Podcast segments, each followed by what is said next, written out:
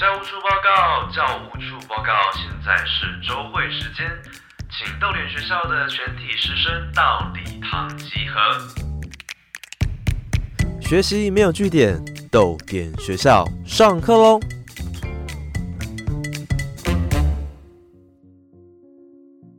逗点学校早安，我是教务主任廖静。学习没有据点，欢迎加入我们的行列。你们看过《Heart Stopper》了吗？这部中文翻成《恋爱休克》的作品，先从漫画，然后改编成影集，在今年四月二十二号在 Netflix 上架之后，第一周的观看排行榜就要上了第七名。那么到今天的总观看次数呢，至少超过两千四百万个小时。整个剧呢，在探讨青少年 Charlie 啊，在探索自己性向，在学校因为自己的性向遇到了同才压力等等，但主要呢，还是围绕在 Charlie 跟他的同学 Nick 的粉红泡泡里面。今天的动力学校呢，我们想从《Heart Stopper》这个影集开始，跟三位出版人还有创作者聊他们对这部剧的想法。进而延伸到 BL 这个类型的定义，然后最后呢，也会请三位跟大家推荐他们的 BL 书单。我们先欢迎三位来宾。第一位呢是避风港文化的负责人陈佩璇，佩璇你好。大家好，我是避风港文化的佩璇。好，好，欢迎佩璇。第二位呢是诗人陈昭渊，昭渊，Hello。哎，大家好，我是昭渊。好，那最后呢是留守番工作室的负责人黄思密，思密你好。大家好，我是留守番工作室的负责人、总编辑、设计师黄思密。好，Hello，思密，我们就直接进入主题。除了 Heart Stopper 恋爱休克之外，你的 BL 必修课。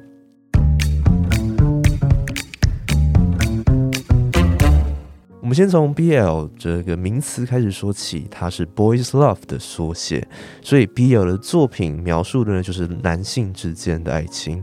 这个名词最早可以推回到一九七零年代日本漫画界的一群漫画家二十四年组。那这群在昭和二十四年，就是一九四九年前后出生的漫画家，把原本少女漫画的主角改写成描写少年同性之间的感情。那原本 BL 的定义指现在漫画，但是近几年来，只要是女性向的男性。同性爱创作，不管是漫画、小说、原创改编、同人志，都可以概括在 BL 这个名词下面。所以今天一开始提到，然后我们要跟三位讨论的《Heart Stopper》就是一个例子。所以想先问思密，在这几年描写同性之间爱情的作品不少，但是为什么像《Heart Stopper》这样的故事依然能够吸引到这么多人收看呢？我只有看十分钟，哎，不好意思，抱歉，抱歉。哦，但是我一律也懂啦，就是，哎，其实我觉得吼，好来，我们先澄清一下，我思密看了十分钟都看不下去了，没有啦，你这样子会害我被粉丝攻击，对，就是看有点对，对，但是可是因为思密是是留守办公室的负责人，留守办公室的负责人，然后也经手过这么多 BL 的作品，哦，那对，能不能从这方面，你用你的专业，好，专业，有有有，我有，然后你有，好。好，哎，因为我最近看不下去，是因为我个人喜好的问题，就是因为我自从疫情开始之后，我就不喜欢看时装剧，我喜欢看就是比较科幻啊、奇幻或是。脱离现实，对脱离现实的。那再就是，呃，因为我年纪大了，现在对弟弟的之间的恋爱，就是也有一点，就是可能要静下心来才能欣赏。所以不是这个作品不好，是我不好。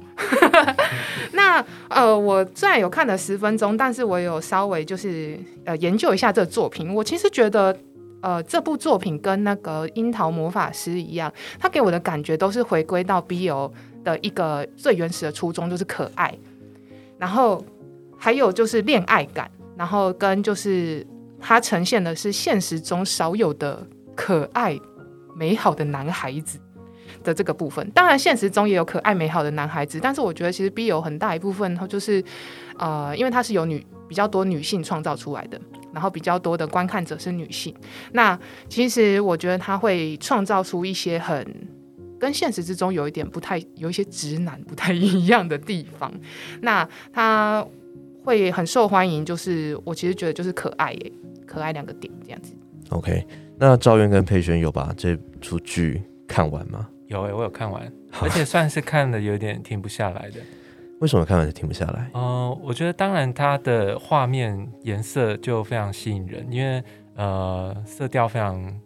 可爱。今天这个词会不会用一万次？可爱啊！就我觉得真的就是可爱耶，可爱就是会令人怦然心动的颜色色调。然后它里面有些小动画也都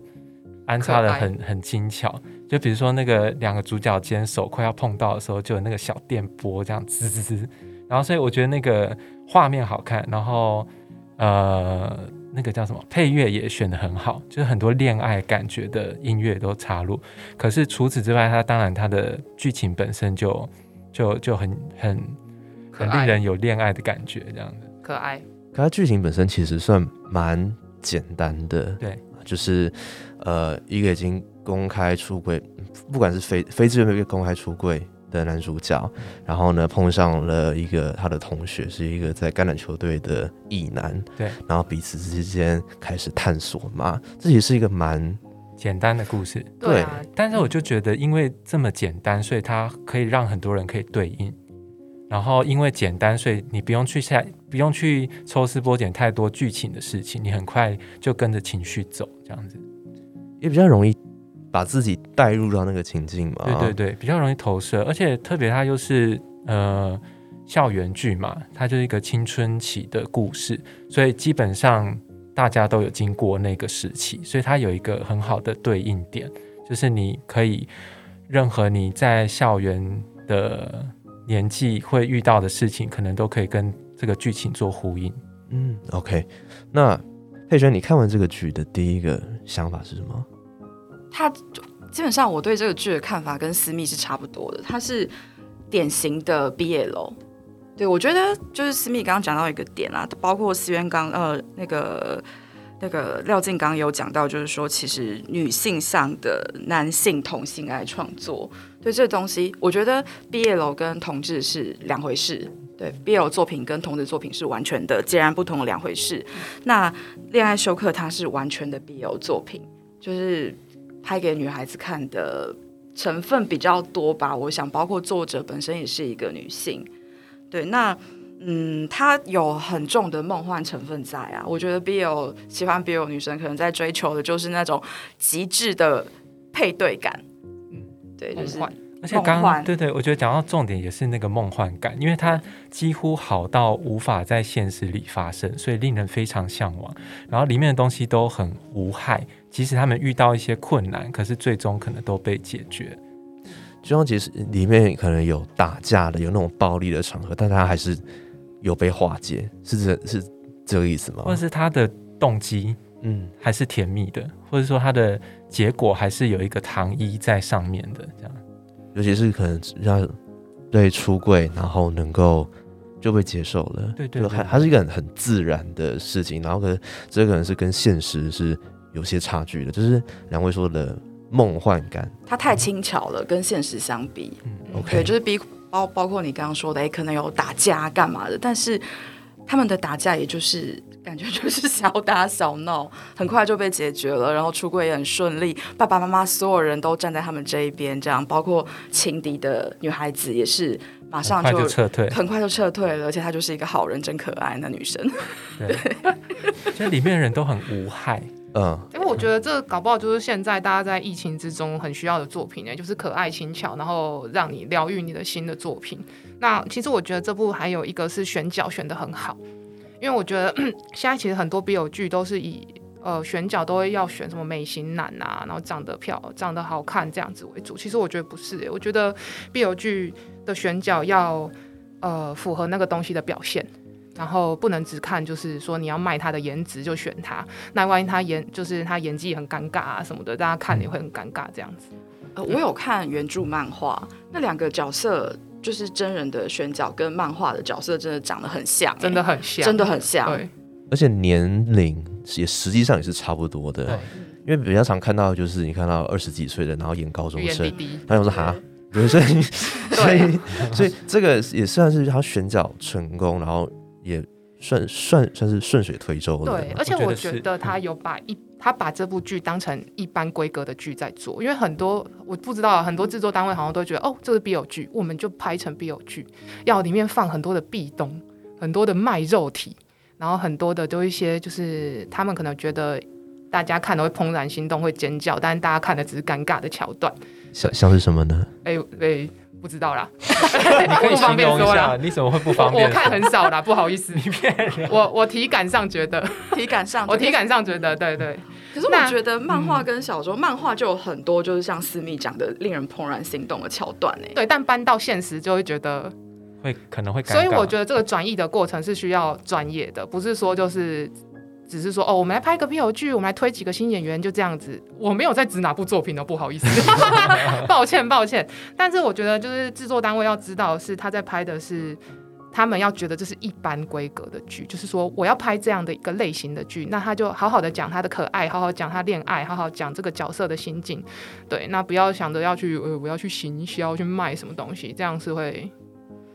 呃不对，偏离反而主题会失败我觉得反而会就是对偏离主题，没错，佩璇说的偏离主题，然后太过去行销方面去想那个东西的话，注定是不会成功的，对啊。而且刚刚有讲到一个点，就是这些选角的角色都是符合角色年龄的。我觉得这个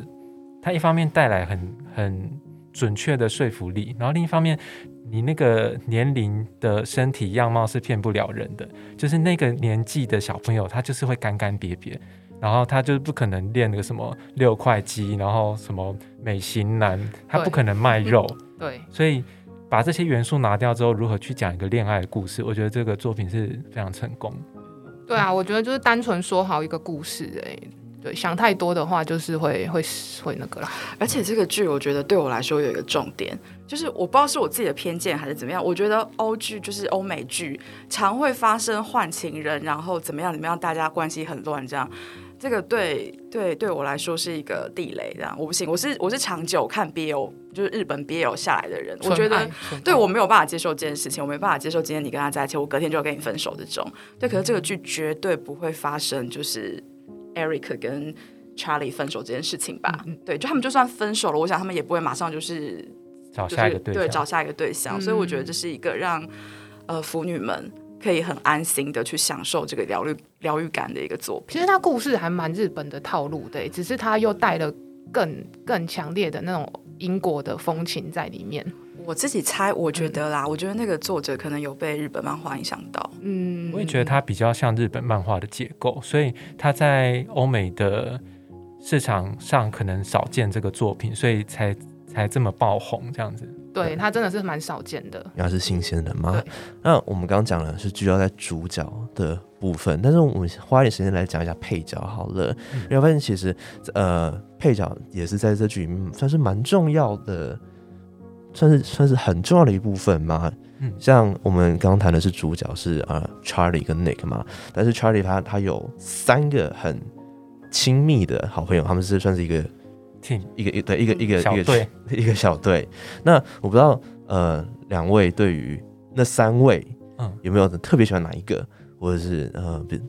有没有特别喜欢哪一个？他们这一群人会聚在一起，因为就是他们都是校园中的边缘人，他们就是会被比较强势的一群人霸凌的对象。那他可能是性向比较特殊的，或者是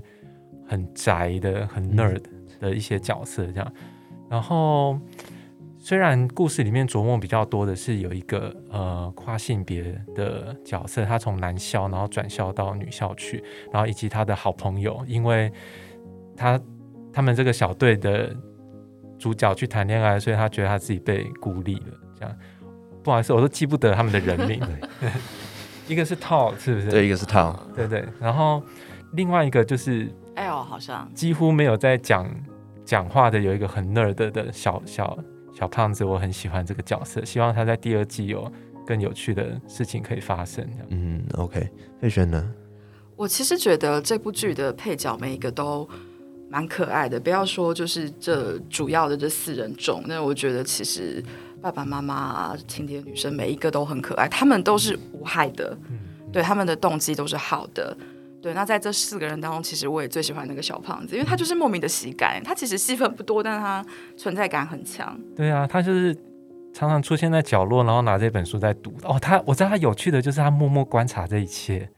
呃，对，可是他也不参与耶，他不参与、不干涉，他就让一切发生。这种角色最可爱了。对，而且我还会想说他在看什么。他好像有一集在看日本漫画，但我没有对对对对对但我没有研究出来他在看什么。讲到这种比较边缘的角色，呃，Charlie 的姐姐还是妹妹，姐姐也算姐姐，她也也算是一个嘛，她她也是一个，嗯嗯，我刚刚也想到这个角色，因为他常常就是冷不防的在那个两个男主角怦然心动的瞬间结束后，在后面向背后灵忽然出现，然后讲一些很很冷的话。可是最后有一次在那个主角面临困难的抉择嘛，就是就是他心灵比较脆弱崩溃的时候，姐姐就跳出来给他给他很多支持，这样子。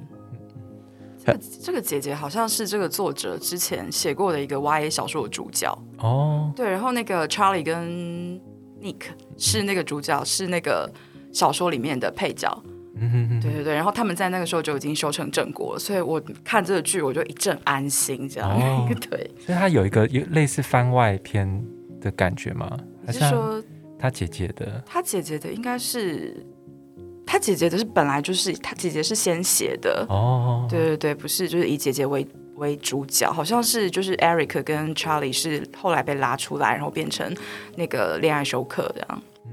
还有一个配角，我想我在跟三位讨论的就是，呃，Nick 的妈妈，嗯。嗯，因为那个是就是我们比较俗称的钢铁直男嘛，他在橄榄球队，然后他在碰到 Charlie 之前，对自己的性向也不太会有特别的去探索，然后他最后跟呃他妈妈可能出柜的时候，他妈妈也是非常的很自然的就就接受接受了，这一切。所以会觉得，呃，对这个妈妈扮演的角色，因为她也是呃，她是她也是奥斯卡影后去扮演的，嗯嗯所以会觉得，嗯，我我是蛮喜欢这妈妈的，嗯嗯，但两位呢？嗯，我想一下要怎么讲，因为这个角色他他确立了一个事情，就是呃，很多出柜的人所向往的回应，他回应了很多人出柜前希望得到的父母的回应，就是不管你是怎么样，我都我都爱你，我都支持你这样子。所以我觉得他很打动的，就是他某方面可以拯救这些可能有些人听不到这个答案，可是这个角色说出了这些人想要听的答案，这样子。我们刚刚讲到说，就是这个剧它真的就是很粉红泡泡，很梦幻，它可能跟现实现实没有这么的梦幻，但它会不会会可能红的原因，就是因为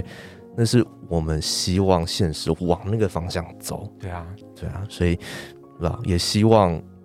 可能可以靠近那个东西吧。好，我们刚跟三位讨论了就是《Heartstopper》这个剧，还有呃我们喜欢的地方、吸引的地方。那接下来呢，我想更好奇的是，三位当初是怎么样接触，是怎么样进入到 BL 这个世界？所以呢，我们先休息三十秒，然后等一下豆点学校会继续跟三位创作者讨论他们 BL 的启蒙。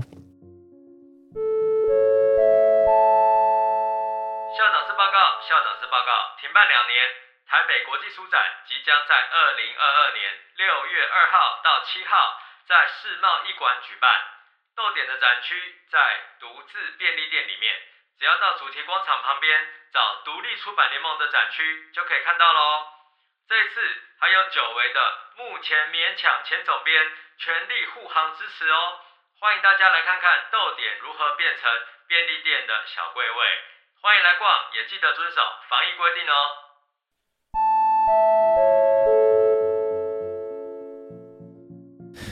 好，欢迎回来豆点学校。我们刚刚跟私密赵渊还有佩璇讨论了《Heartstopper》恋爱必修课它的剧情跟它为什么能够吸引住观众。那其实只要稍微找一些资料，就会发现跟 BL 相关的作品太多太多了。所以想问三位，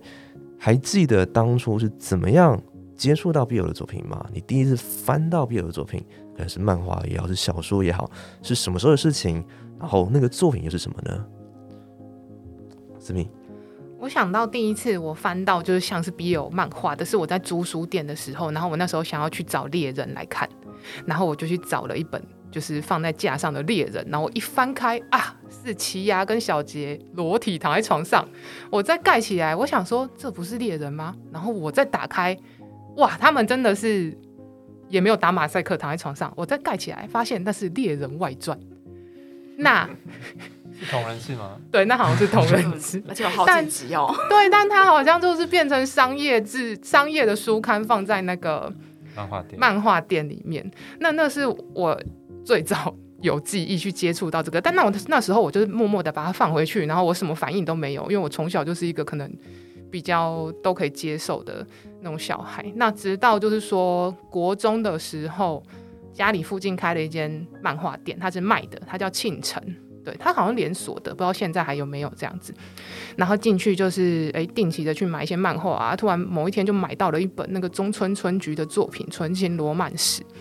那一看之前，我想说哇，不得了，太色了吧！我想说哇，两个都是男孩子，太好看了吧！然后就这样看下去了。对，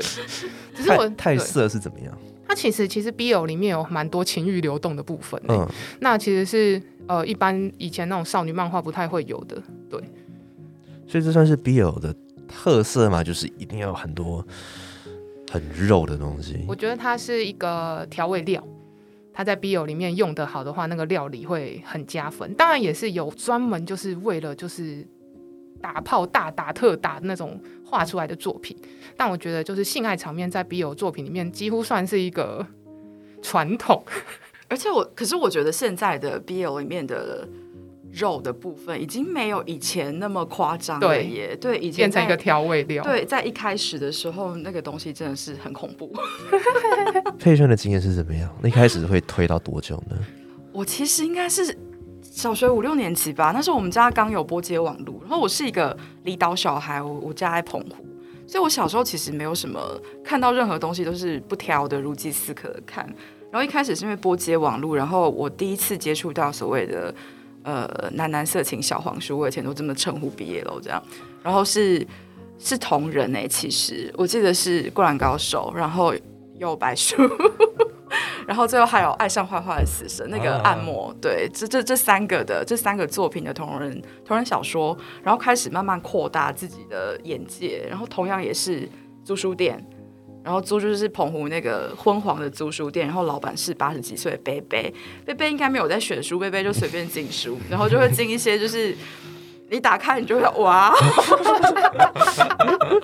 这世界上怎么会有这种东西啊？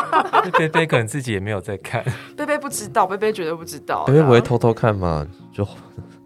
我不知道哎、你不可以就是不要怀疑贝贝啊，我不怀疑 不。然不然你觉得贝贝看了他会有什么样的反应？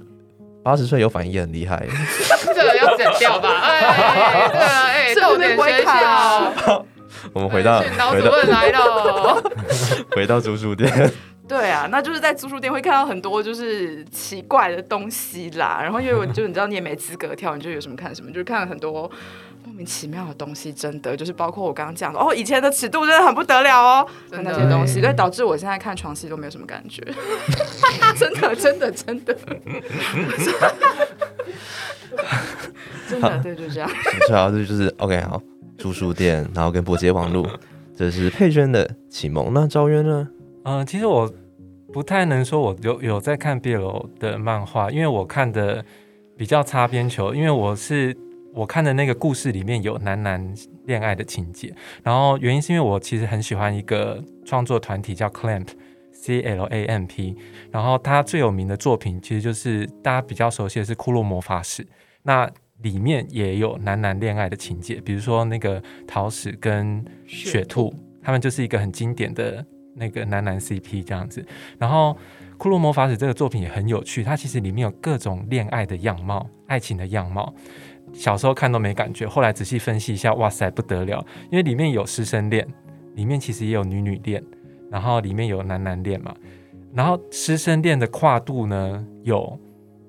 呃国小学生跟老师这么这么大的年纪的差距这样。然后 Clamp 他其他很多作品其实有一些呃男男性爱的元素。那他有一部我觉得比较像称得上是呃 BL 作品是《东京巴比伦》。嗯，这个作品它就是呃阴阳师的故事，然后有正派跟反派，然后他们有点相爱相杀，那个剧情的结构大概是这样子。然后另外一个意外看到的是叫做那个坏爱上坏坏的死神，那时候会买到这个作品，也是在漫画店，它都会他都有贴那个海报嘛，然后我是被那个角色的美型吸引去买了这部作品，这样子。好，那接下来问的是，因为三位呃，像刘守藩跟毕凤刚，呃，都有出过 BL 的作品，那招约一些有经手一些 BL 相关的设计，所以这边想先问三位，就是呃，BL 的定义，我们刚好稍微讲了一些嘛，但是呃，像私密好了，你会怎么样去跟那个完全不认识的人描述什么是毕业楼是只要有男男就是毕业楼了吗？还是？我我其实觉得到现在定义有越来越模糊诶。那因为他之前都是女性创作，然后创作给女性看的。其实我最近想要把它定义为女性题材，因为伍尔夫有说嘛，他说 女性的作品小说是什么？诶，是写给女性看的，还是女性创作的，还是是描写女性的？那他自己也没有一个定论。那如果以这角度来看的话，那 BL 它不是一个女性的女性的创作吗？对，只是因为现在有越来越多男性加，像我们读者有很多男孩子，有男性加入，然后也有就是同性恋的女生在就是创作，在观看这个。那男孩子也有异性恋、同性恋，所以它的定义到现在，我我自己也是觉得有越来越模糊诶。但他最早的确是会让人家有一种哎，那他这个跟同志小说有什么不一样？我自己会把，因为我其实很早就在看这个东西，我自己可能是我自己的关系啦。我其实是把 BL 跟同志是分得很开的。对，我觉得 BL 有点过于浪漫了，就是同志文学。我可能下一次会觉得同志文学要描述的应该是一些更严肃的问题，然后是要切中社会议题的等等。对，但 BL 可能更多的就是我我们刚刚讨论的，就是它极致的享受，罗曼，对，给女生给给女生的罗曼史这样。但以前有一个，我有一个老师，对，我不知道为什么是老师，高中老师，他问过我说：“那你看少女漫画就可以了，少女漫画不能给你这样子极致的享受感吗？”哦，对，可是我就想到这个问题，但是我没有办法回答他，我至今都没有办法回答他。我觉得 BL 有一个很重要的点，就是让女性是可以站在一个比较安全的角度去看的。就是如果说是少女漫画的话，里面有个女生角色，那会有代入感，会有代入感，而且会有时候会嫉妒。难道是要长得那么卡哇伊才能遇到这种男主角吗？我是有得到爱吗？没有，就是有一些有一些人，对对对对，因为然后那或者说我带入那个女生，可是她她是传统的女性角色啊，就是那种呃走路内八，那个日本漫画很多画那种就是走路内八，然后手要一直摇摇去，手会断掉那种。对，但我们不是那种女生啊，那难道我们看那个的时候就会有点？难道要这样子才能？谈一场可爱的恋爱嘛？那我们不如就是看两个男孩子谈恋爱，我远远的看他们，我可以享受那个恋爱感，但我其实那个性别我不用带入进去。其实我觉得 BL 里面真的不是现实中的男性。对，我也觉得。可是 BL 这个东西，就是在一开始的时候，它的它的受方其实也是非常的标准的少女漫画的女主角的感觉耶。对，真的。对，她的眼睛就会比男，就是比攻方大。其实现在很多王道的漫 BL 漫画也是那种攻很壮。很高，家里很有钱，对，然后瘦长得非常卡哇伊，对。但是我我这时候就会觉得，哦，那是他们男孩子之间的事情啊，没关系，是他们男孩子，那没跟我没有关系。但是我又可以享受他们之间的那个观，所以有一个观看角度是这样子，是我可以很切开那个性别的对观看角度去观看这一场浪浪漫的的故事，这样。但我我以前也看很多同志小说，但同志小说真的是很。很多很惨的结局，对啊，而且那是小时候看的，因为小时候也还分不清楚 BL 跟同志同志。的作品有什么不一样，你就都看，然后你就会发现同志作品要不是就是哎艾滋病发，自己默默的死在山里，那我就想说为什么这么惨啊？不然就是要很压抑，对，他就是比较严肃。同志文学，我觉得真的都比较严肃。不过 BL 这东西啊，就是我记得它的词源是来自于，就是九零年代吧，有一个叫做 Biblos 的杂志，他们第一次发发就是发明了 Boys Love 这个词汇。然后他们当初的定义就是说，Boys Love Love 是要有一个 Happy Ending 的。哦，对。我就知道他们一开始定义这个东西就是要 happy ending，就是为了跟以前的，比如说画质二十四年组刚好提到，他们那时候少女漫画家画的这种少年爱的东西都很惨呢，对，都很惨哎，什么风雨木之师啊，天使心都很惨哎。刚刚赵渊说的《东京巴比伦》好像也是，嗯也是惨的，对，对啊。其实我觉得就是像这类型，不管是同志文学或者是 BL，多一点幸福的结局，不是很好吗？尤其是在台湾，其实我觉得尤其真的是在台湾，然后能不能就是让大家有个向往，让让大家有一个呃目标，嗯、我觉得刚刚思密提到一个，就是他觉得像恋爱休克现在这样子的作品，只讲不是说只讲，特别把好的那一面变成一个故事，让大家知道这件事，我也认同是非常好的，因为大家就会知道，比如说男男生跟男生谈恋爱，不只会走向压抑、困顿、挫折、社会。社会看不起的这个面向，他有另外一个想象。当你有那个想象在的时候，大家可能就会朝那个地方去努力，然后我们就会朝那个地方改变。其实 BL 某些时候看起来像是科幻作品啦，对就是以前还没有，哎、我现在创作这个作品，未来可能会实现哦，科幻作品。我我认同，它有点科幻性质，就如同刚刚说，他们里面的男性都不是现实中的男性，有一点科幻的意味，就他太太太理想，外星人嘛，太太理想吧，理想化。嗯哼，有些他们身上就是很干净啊，不像一般人会有。臭臭的对。BL 里面的男生都是香香的，对，身上都有干净的肥皂味，那他们会大便吗？可能是白色的，可能对，对啊，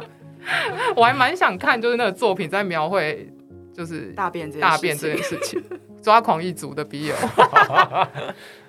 那这个是我们刚才在讲呃三位 BL 的启蒙。那回到呃台湾，回到现在，像我们刚刚提到了斯密的刘守番，然后呃佩璇的避风港，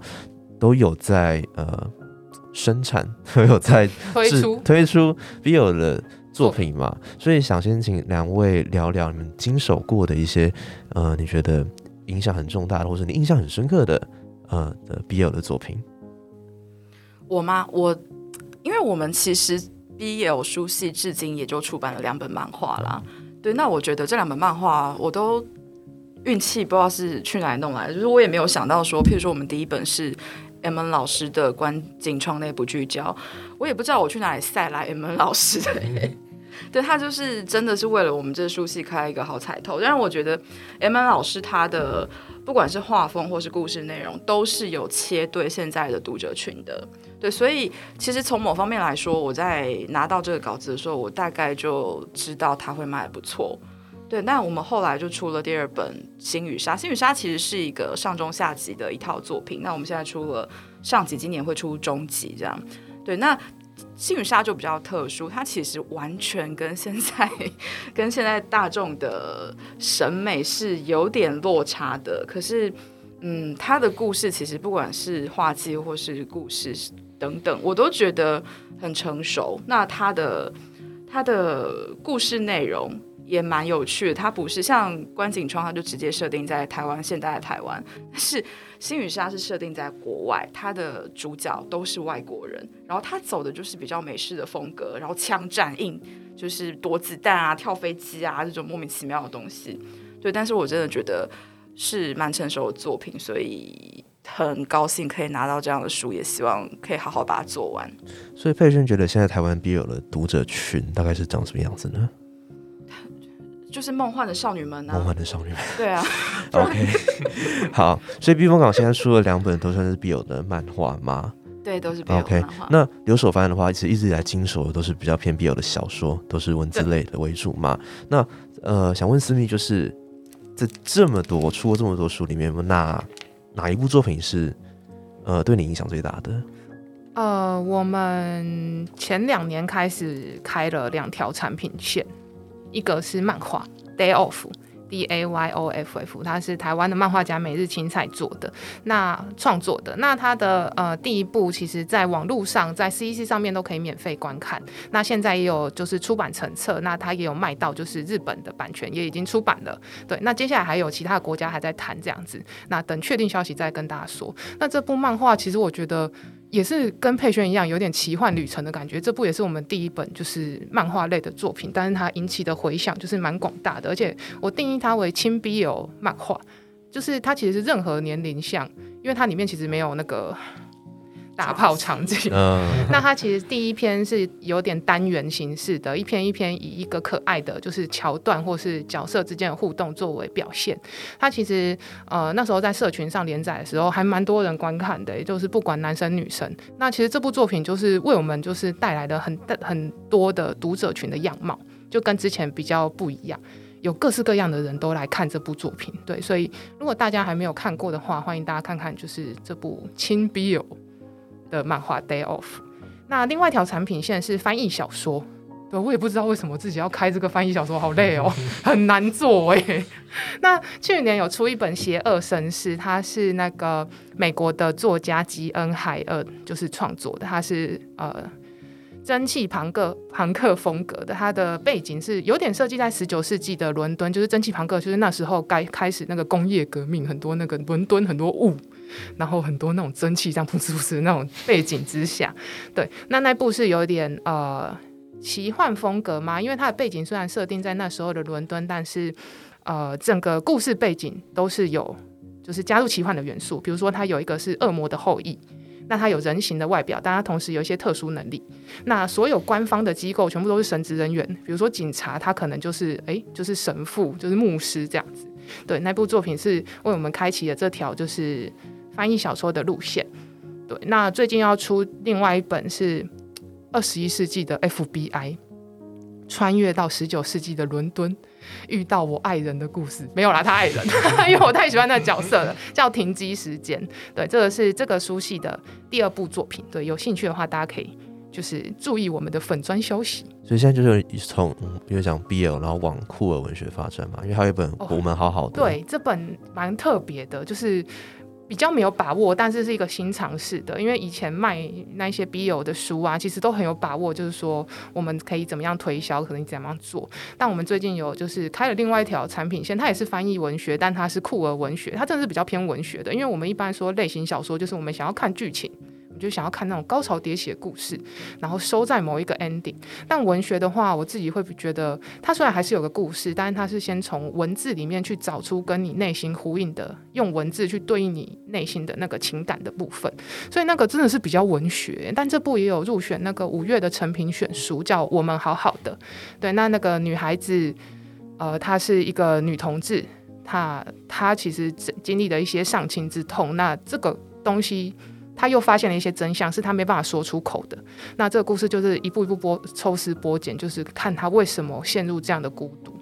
对，那这部作品蛮特别的啦，不不把握能不能卖得好，就是希望大家有兴趣也可以去检视心中的这份孤独，这样子。希望大家多多支持啦。好，那刚刚是讲刘守番，还有避风港。那招院的话，只是负责算是。呃，一个设计的工作吗？呃，对我之前是帮忙那个黑白文化设计，他们有一个书系叫做《彩虹灿烂之地》。呃，因为它是书系嘛，所以希望呃这六本书出版的时候有一个统一的视觉系统，所以我是帮这个系统制定它的呃标准色，还有它封面基础的结构。那之后再让每一个书的设计师依这个结构下去完稿，这样子。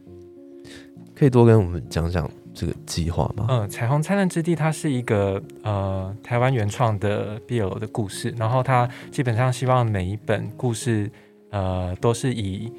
同志婚姻合法化之后或之前发生的事情，就是他们的故事剧情一定都会提到同志婚姻合法这件事，然后所以也有人说这个系列是以结婚为前提所展开的 BL 故事。然后里面的角色呢，就会也可能透过这个事件去谈论两人关系，他们的恋爱观是怎么样，婚姻观是怎么样。然后这个系列，呃，现在已经出了三本吧，我记得好像书展会有第四本出来，我有点不太确定。对，然后里面就是会有不同的。职业身份，像第一本的角色就是呃演员跟灯光师，然后第二本的角色是消防员跟记者，然后第三本的角色他基本上就是办公室恋情，主管跟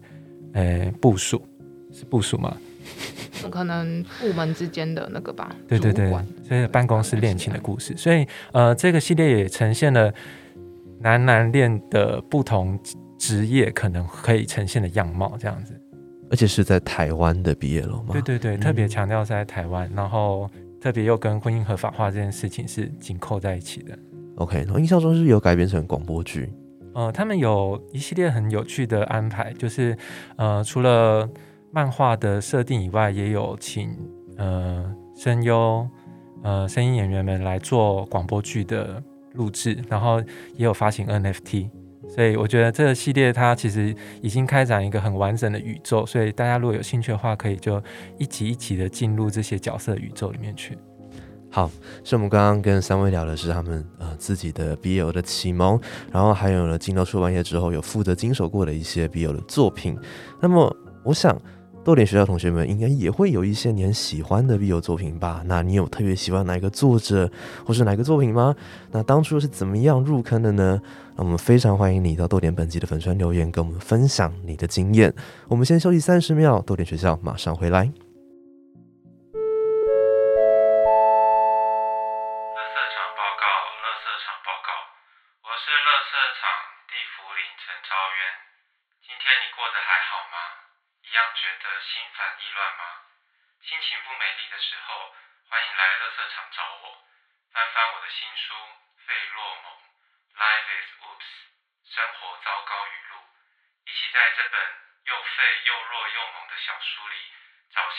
到想哭、苦中作乐的恶趣味吧。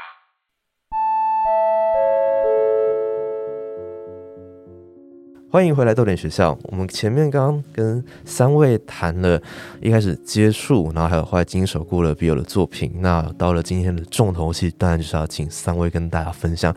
有没有哪一部 BL 的漫画、小说是你觉得不看不行，你拼了命也要推荐的呢？三位都有点苦恼哈。来，佩轩，我的话嘛，我会真的很希望大家有机会可以看一看的作品，其实是《纽约纽约》。那作者是罗川真理茂，他在台湾大家比较熟悉的作品应该是《天才宝贝》吧，就是一个单亲家庭的故事。那他最近在台湾，呃，应该台湾也有出，就正在连载的是一个谈三位线。谈三位线的故事，就是叫《真白之音》，所以他其实并不是一个 BL 漫画家。那其实真的很抱歉的是，其实纽约纽约已经绝版很久很久了，但还是希望就是特别拿出来讲，希望大家如果有机会，你看到这本书，请你可以拿拿起来看一看。那我觉得他特别的是，他能不能被称作 BL，我都嗯不太好说，因为他问世的时候，BL 这个词汇甚至都没有被正式的定义下来。对，那我想作者本身其实也不是想着要创造 BL BL 而而去创作这个故事的。那这个书很有趣的事情是，他主角当然是 gay 嘛，那他在这四本当中，他把所有现实当中的 gay 所能碰到的所有问题，他通通都深刻的反映在这个作作品当中，包括就是说，哎，我到底要不要当一个 gay？我要隐藏 gay 的身份生活，还是我要去找女人新婚？然后，诶，呃，我要出柜。那我身边的我碰到了 AIDS，我有朋友因为 AIDS 死亡了。那那那如果说这个他碰到 AIDS 死亡的这个人是他的同事，那在这个同事的丧礼上，我觉得有一段是我非常受受非常有所感触的，就是这个因 AIDS 死去的这个同事呢，其实是有家庭的，他有老婆跟小孩，然后他有一个。就是同志的恋人，然后他在那个他在丧礼上，那个这个呃主角去参加这个丧礼完回来之后，碰在墓园的外面碰到这个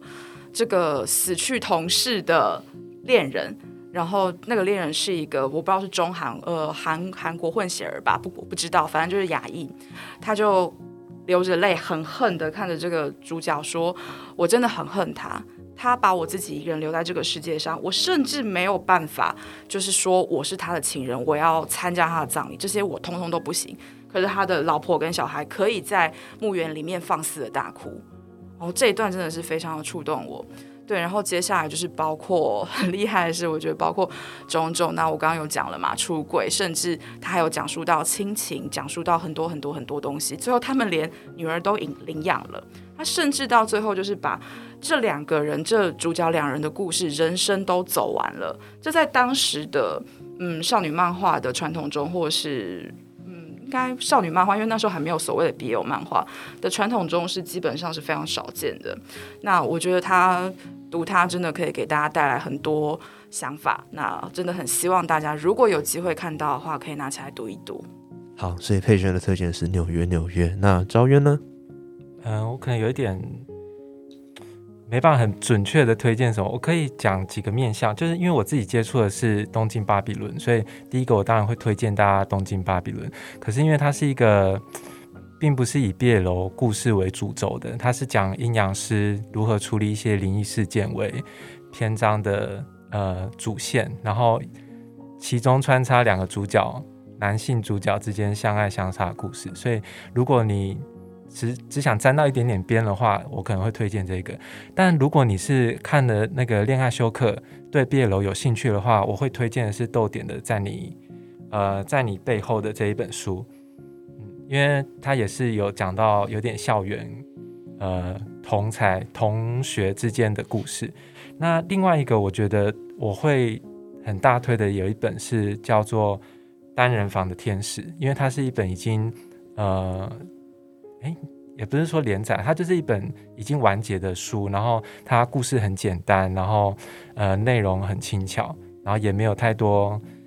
肉欲横流的画面，所以一般人都很好入手这样子。好，所以赵渊的三本推荐是《东京巴比伦》，在你背后还有单人房的天使。哎，思密呢？好，嗯，我要我想推荐的是一本我觉得比较特别，在最近中比较特别的 BL 漫画，叫《青春期的我们》。那它有上下两册，非常厚。它是某一年的 BL 都是大赏的第一名，然后大家都想说，哇，为什么这个作品会得第一名？它也当然也是迪迪在谈恋爱，但是它里面就是最特别的是，它到下册的最后才揭露那个。恋爱的成分，它前面全部完全都是同学之间的互动哦，然后你可以好像可以看出，哎，那同学之间好像有点什么，但又好像是一般的高中男生在打打闹闹的那个场景，但到最后的某一幕，你就发现完，他们原来就是互相有有感觉，那已经毕业了，那要怎么办？怎么样去处理？怎么样去面对这样的情感？对啊，我觉得这个哇，好有耐心哦，就是。它铺长的上下两侧超厚的，到最后才揭露。然后我就觉得那一瞬间，因为一开始你当然会觉得，哎，这什么啊？这毕业我妈这到底想要怎样？但他看到最后那个心心有被击中的感觉，就是他那个累积的情感是一瞬间出来的。那在现代这个大家都想看到一点点打炮的场面的 BL 漫画，我觉得它还蛮特别的。它给我的是不一样的阅读的体验。对，那这部漫画叫做《青春期的我们》，就推荐大家可以看看。那因为这部漫画呢，它上下集它有出呃后来他们升大学之后的新的漫画，因为那上下集就是被读者敲破完，就是说他们到底会不会谈恋爱，他们两个到底之后会怎样？所以第三集就是它那算是第三集吗？算是新呃新的启程的那一集，它完全就是有一个 BL 的成分在里面的。对，那这部作品推荐大家可以看看，这样子。好，感谢三位的推荐。那我们也会把三位推荐的书单放在这一集的社群介绍，所以有兴趣的同学也不妨找来看看哦。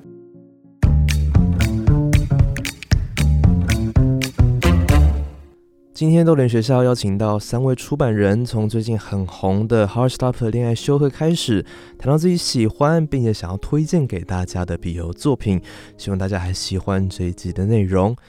那么按照惯例，本周有一题回家作业，欢迎大家上豆点来去回答，跟我们分享你的想法。这个点简单，就是请推荐给我们你最喜欢的一部 BL 作品吧。好，那么请同学把回家作业寄在联络部或上豆点的 IG 回答。我们也感谢思密、赵远和培轩今天的分享，谢谢，谢谢。好，我是廖静，学习没有据点，豆点学校下课，拜拜，拜拜。